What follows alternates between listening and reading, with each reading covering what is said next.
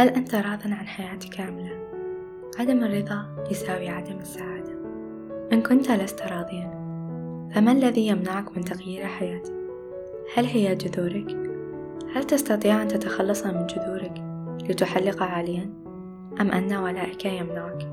أعني بيئتك التي تمنعك من تحقيق أحلامك تملي عليك ماذا تفعل وما لا تفعل تكثر الصعاب أمامك تنهي أحلامك قبل أن تبدأ ولا تريد أن تراك مختلفا عنها.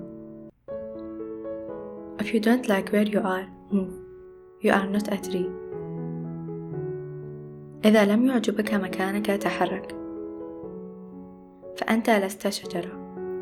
أنت لست شجرة وتستطيع أن تتحرك وتغير مكانك إلى وضع أنت تحلم به وتريده بقوة. فهذه الحياة حياتك. أنت من تصنعها. هل حلمت بشيء ما؟ وقالوا لك. مد رجولك على قد الحافك لا أعلم من أطلق هذا المثل. وما الذي منعه من تغيير غطاء وما هو الظرف الذي كان عليه؟ هل هي قلة الحيلة أم العجز؟ إن كانت قلة الحيلة فأنا لا ألومه في هذه اللحظة. ولكن ألومه غدا إذا استمر على هذا الحال. الأمس والظروف التي حددتك سابقا كانت قدرك. ولكن اليوم هو اختيارك. أنا لا أعني استخدام المثل في النفقات والصرف فليس من المنطق أن تصرف أكثر مما تملك. ولكن أعني عندما يستخدم هذا المثل على الأحلام والطموح. يقتصون من أحلامك بهذه العبارة التي لا أعلم مصدرها. بيل يقول If you born poor, it's not your mistake. But if you die poor, it's your mistake.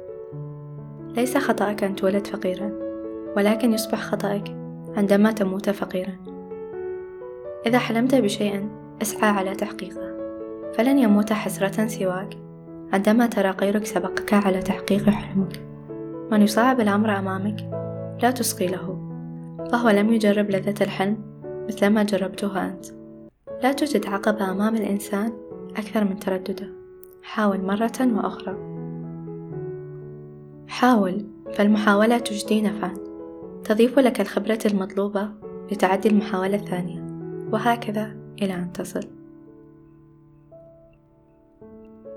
كن أنت ذلك الطفل الأصم الذي وصل إلى القمة أنت لا تحتاج التشجيع من أحد. ما تحتاج له هو الثقة بنفسك فقط. عندما أتمنى شيئا وأحدث به شخصا ما. غالبا ما يأتيني بالجواب أنت تحلمين فقط. وهذا الشيء لن يحدث. أكثر ما كان يتعبني الاستخفاف بأحلامي وطموحي. مهما كان هذا الشيء لا يحق لك بأن تستخف به. وما يدريك لعلي أنا من أستخف بك غدا ستصقر كثيرا عندما تحبط شخصا ويصل إلى حلمه. لذلك أنصحك بأن تصغي فقط. حتى وإن كنت ترى بأن هذا الشيء صعب المنال. وإن أضطررت للتحدث معه قل إن شاء الله. إذا رأيت شخصا مستعد للتعب للحصول على شيء يريده. حتى ولو كنت تظن بأن هذا الشيء لن يؤدي إلى نتيجة ترضيه.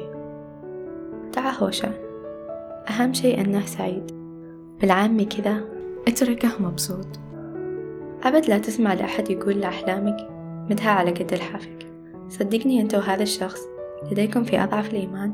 رقعة. تخلي اللحاف أطول. وتذكر شيئا. بينما أنت نائم هناك من يصنع عظمة كبر حلمك فأنت تستطيع أن تجعل الحلم واقع بجدك واجتهادك. لا تلتفت للمحبطين فهم عاشوا حياة مكررة من غيرها وليس لديهم الجرأة على الحلم. للحالمين لكل من لا يعرفون سقفا أو حدا لأحلامهم. الحياة خلقت لكم ولغيركم والدنيا تسعكم تستقبلكم بس تحتاج منكم أن تتمسكوا فيها. أنا مؤمنة بنفسي وماذا عنك؟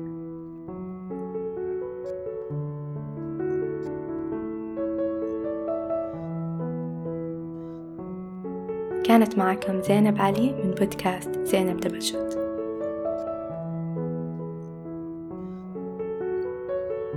وتم تسجيل البودكاست في استديو فاب لاب الأحساء